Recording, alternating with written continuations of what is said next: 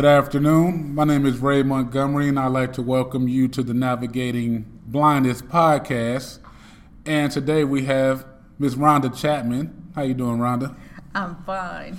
All right, Rhonda. I wanted to bring you on the podcast today, and really just to talk about uh, several different things. Talk about your role here at Bosma Enterprises. Talk about Toastmasters, and talk about how you overcame um, blindness. I would say so. Uh, first of all, Ron, how long um, have you been working here at Bosma Enterprises? I've been with Bosma for 12 years now.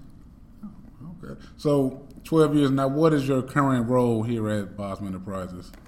I am the independent living retail sales specialist. Okay. so, what, what does all that encompass? I'm, I run the retail store, and with that, I do the purchasing, I handle the deposits. Um, I have a person that I'm training. I pick all the items that are sold in the store. I do the merchandising. And it is really the perfect fit for me because I love to shop.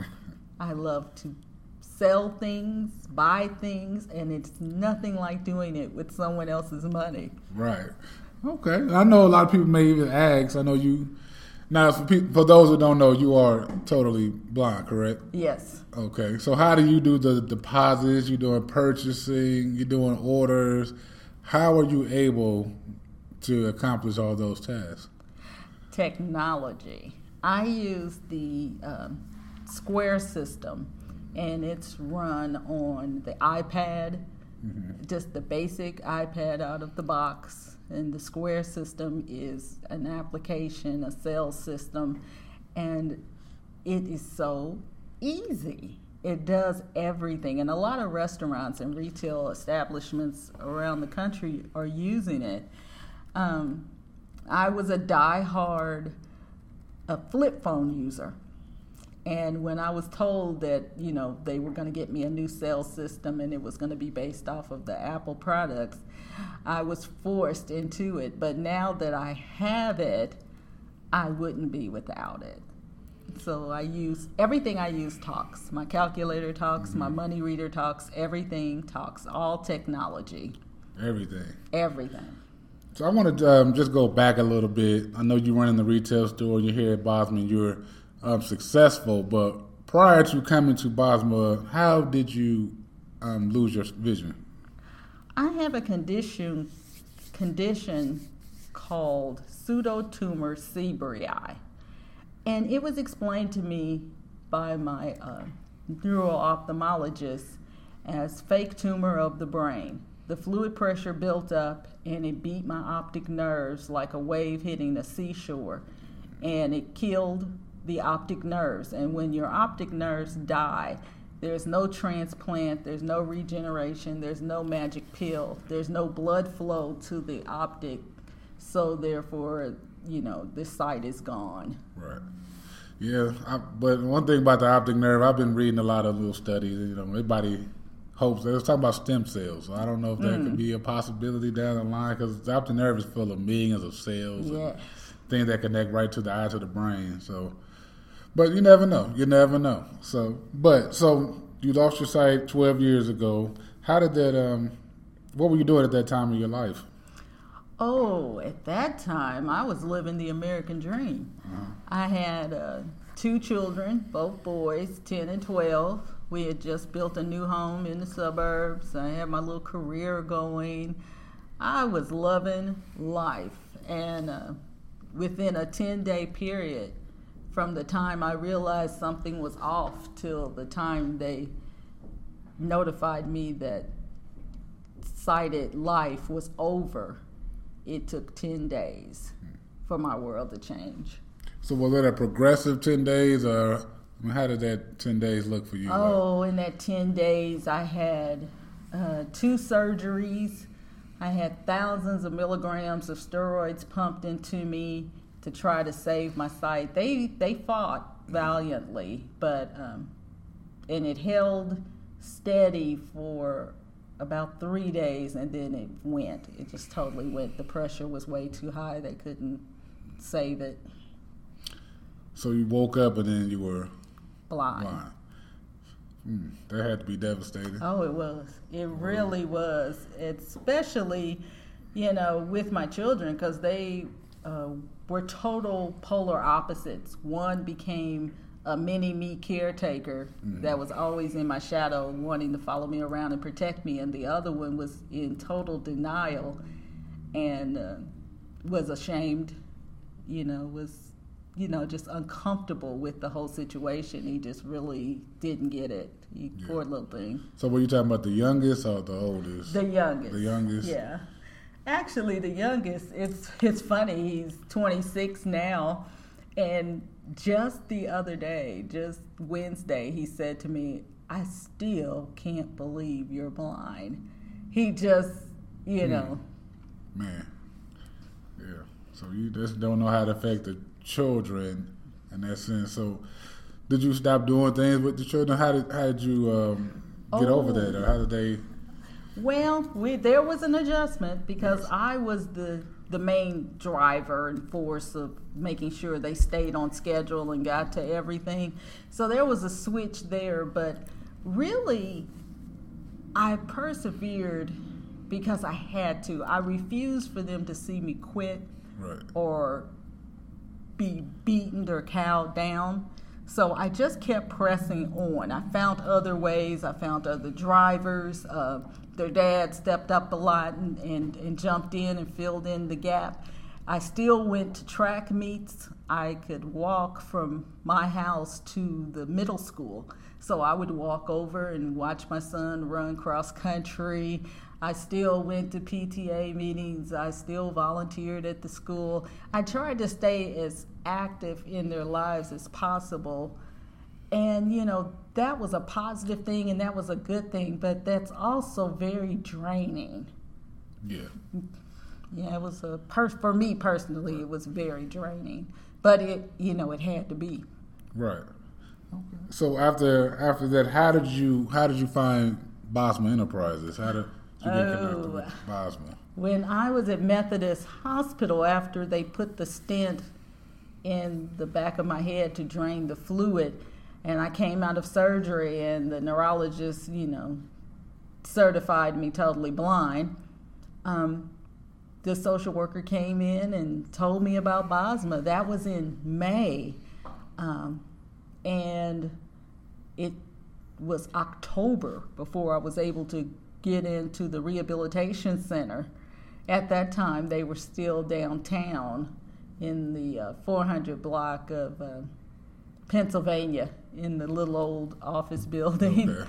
It wasn't this fabulous Right. thing we have now. It came up since then. Oh yes, yes, we have grown since then.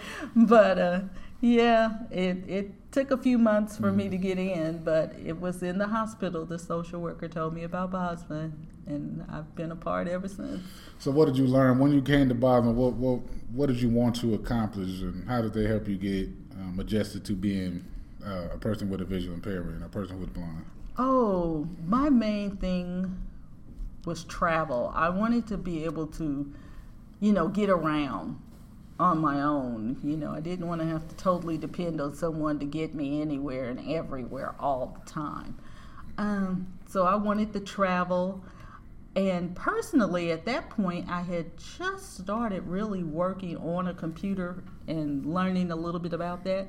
So I was wanting to continue that as well. But they taught me a lot and helped me gain confidence. That was the most, I think, important thing was the self-confidence to move on and to keep going and not give up.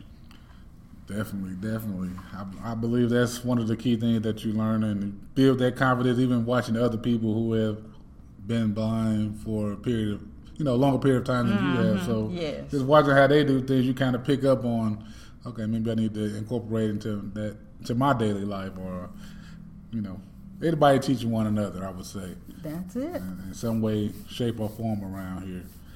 So, how long did it take you to finish the program? well, you know, the program is supposed to be three to five months. right. I'm laughing because I was in the program for almost 10 months. Wow. And James Michaels at the time was the counselor. You know, now he's VP over programs. But he told me, look, you're going to graduate. they put me out. They literally put me out. I kept coming up with different things to try to learn and to make and Yeah. and everything so I wouldn't leave so I could, you know, didn't have to go. They had to put me out. So technically, I probably only needed the 5 months. But I hung around an extra five, you know. I was Right, having, right. it was like mommy day camp. I was having a blast. I didn't want to leave. Didn't want to go home. no. so after you did the program, um, how how did you get em- employed here at Bosma once you finished the program? Well, that wasn't the direction. I intended to go. Okay. I thought once I learned how to get from point A to point B and how to operate the computer again, that I automatically went back to the company I worked for in the first place. Yeah. Well, that was when I discovered the phrase Indiana is a at will state. Meaning, although the company loved me and paid me great, they don't have to take you back. And although we um, we had people come in to show them how the adaptive technology could work on their system, they had a system that was pretty jury rigged to start with, and they didn't want to add JAWS or screen readers or anything else to their system to accommodate me. And so when that fell through, I uh, volunteered at my local church for uh, five years working in the office. I copied, I shredded, I worked with the children. I, you know, just to keep busy, you know, so many days a week. And then um, James Michaels again called and asked me would I like to come and volunteer at Bosma. And after he called me, then I got a call from Joe Madlock in HR saying that they needed temporary help on the glove line. And so I came in the week of Christmas in 05, I believe it was, to uh, work in the glove line for a few months. I want to I want to uh, you know touch on something that you just said about your job not wanting to add those screen reading software to accommodate you, and just because it is Disability Awareness Month, and we want to make sure that employers do know that adding software like JAWS and ZoomText and other uh, software like that does not affect your system at all. You could turn off JAWS, you could turn on and off at any time. So we just want to, you know, let people know the capabilities of people who are blind and visually impaired. They just need that, you know, particular software that will allow them to, you know, do the same thing as their sighted peers. So Exactly. we just wanted to touch on that because I feel that a lot of people just do not know that. I get asked that a lot. How do you use a computer or how do you use a smartphone? And people don't know that, you know, your smartphone is already equipped with the voiceover. yes. It's also equipped with other things as well. If you were deaf, they have something for a person who's deaf. They have something for low vision. So, just simple adaptations could change an um, individual's life. So people just don't know sometimes. It's not that they don't want to do it; they just don't know what is out there. You know, because that's just something we you know wanted to make people aware of. So now you back. You now you working in production now. Mm-hmm. in the production line. So how was that um, Oh. once you got you know here at Bob and working on the line? Well, I came from an office background where, you know, you had to dress up every day and, you know, it was a, a big change for me, eh, but it was a blast. You know, it was a group, a great group of people. We had a lot of fun and we would push each other and challenge each other. And we we had a great time. I loved it. I was on the glove line for two years, and I had a ball. Yeah. Mm-hmm. Good times, good times. Yeah, Uh, yeah, You came really up is. now. You're the retail store manager, and you're making it happen over there. So definitely um, Loving it. loving it. Absolutely loving it.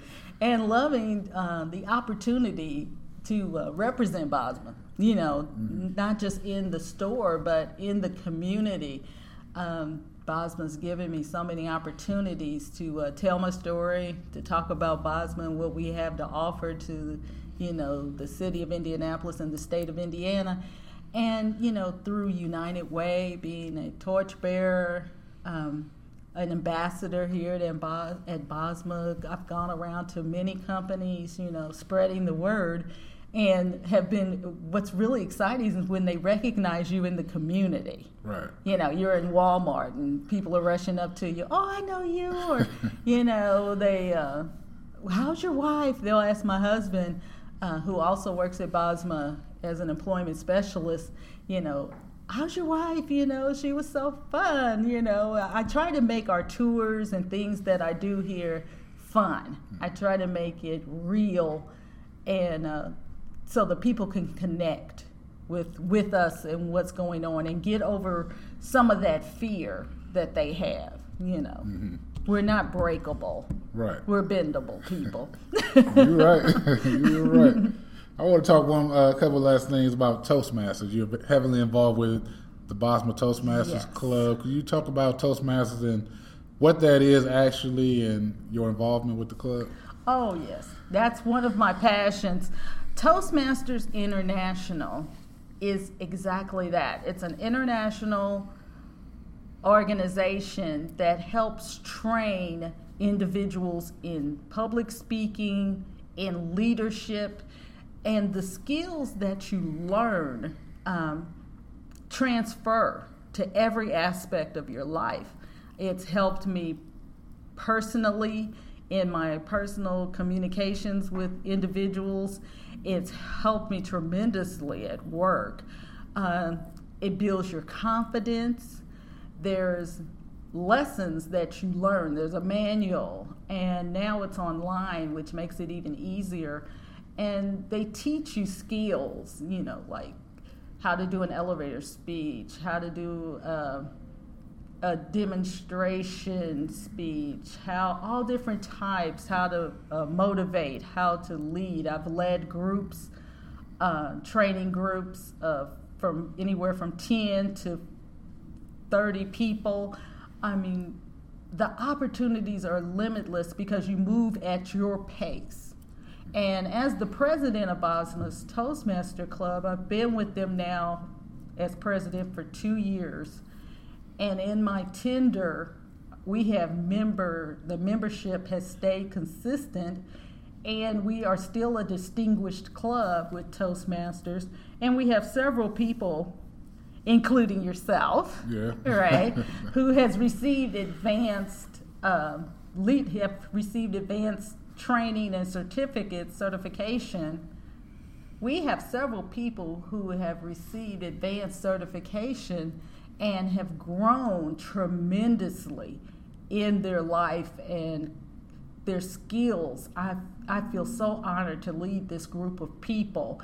And my time is up in June, and I'm, I'm, it's a bittersweet. I'll still be with the club, I'll still be working to make it the best club in our district, but it, it will be bittersweet because I've seen so much change and growth. I've uh, really enjoyed my time and have felt very honored to be able to lead the Bosma Toastmaster Club these past two years. And for anyone who wants to come visit, uh, when do you when do you meet?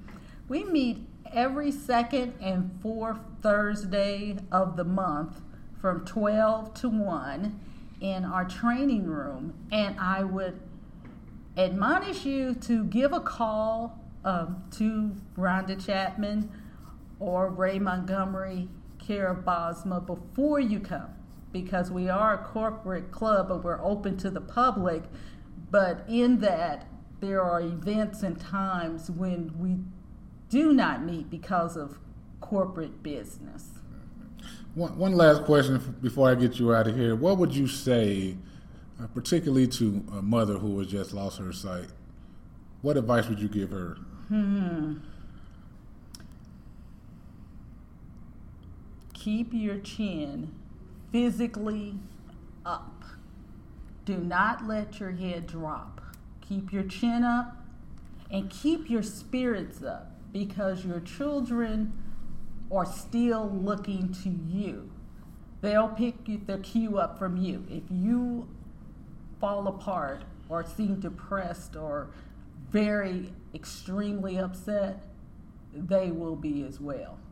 But if you appear to have it together and are moving on, then they'll feel that it's okay for them to go on. But just be honest, you know, let them know that, you know, mommy's having a rough time right now, but it's going to be all right. We're going to make it because you will. All right. Well, I want to thank you, Rhonda, for coming on the podcast today, giving us all that great information. And I would like everyone to just continue to listen and subscribe to us on iTunes. This is Ray Montgomery on the Navigating Blindness podcast. I'll see you guys next week.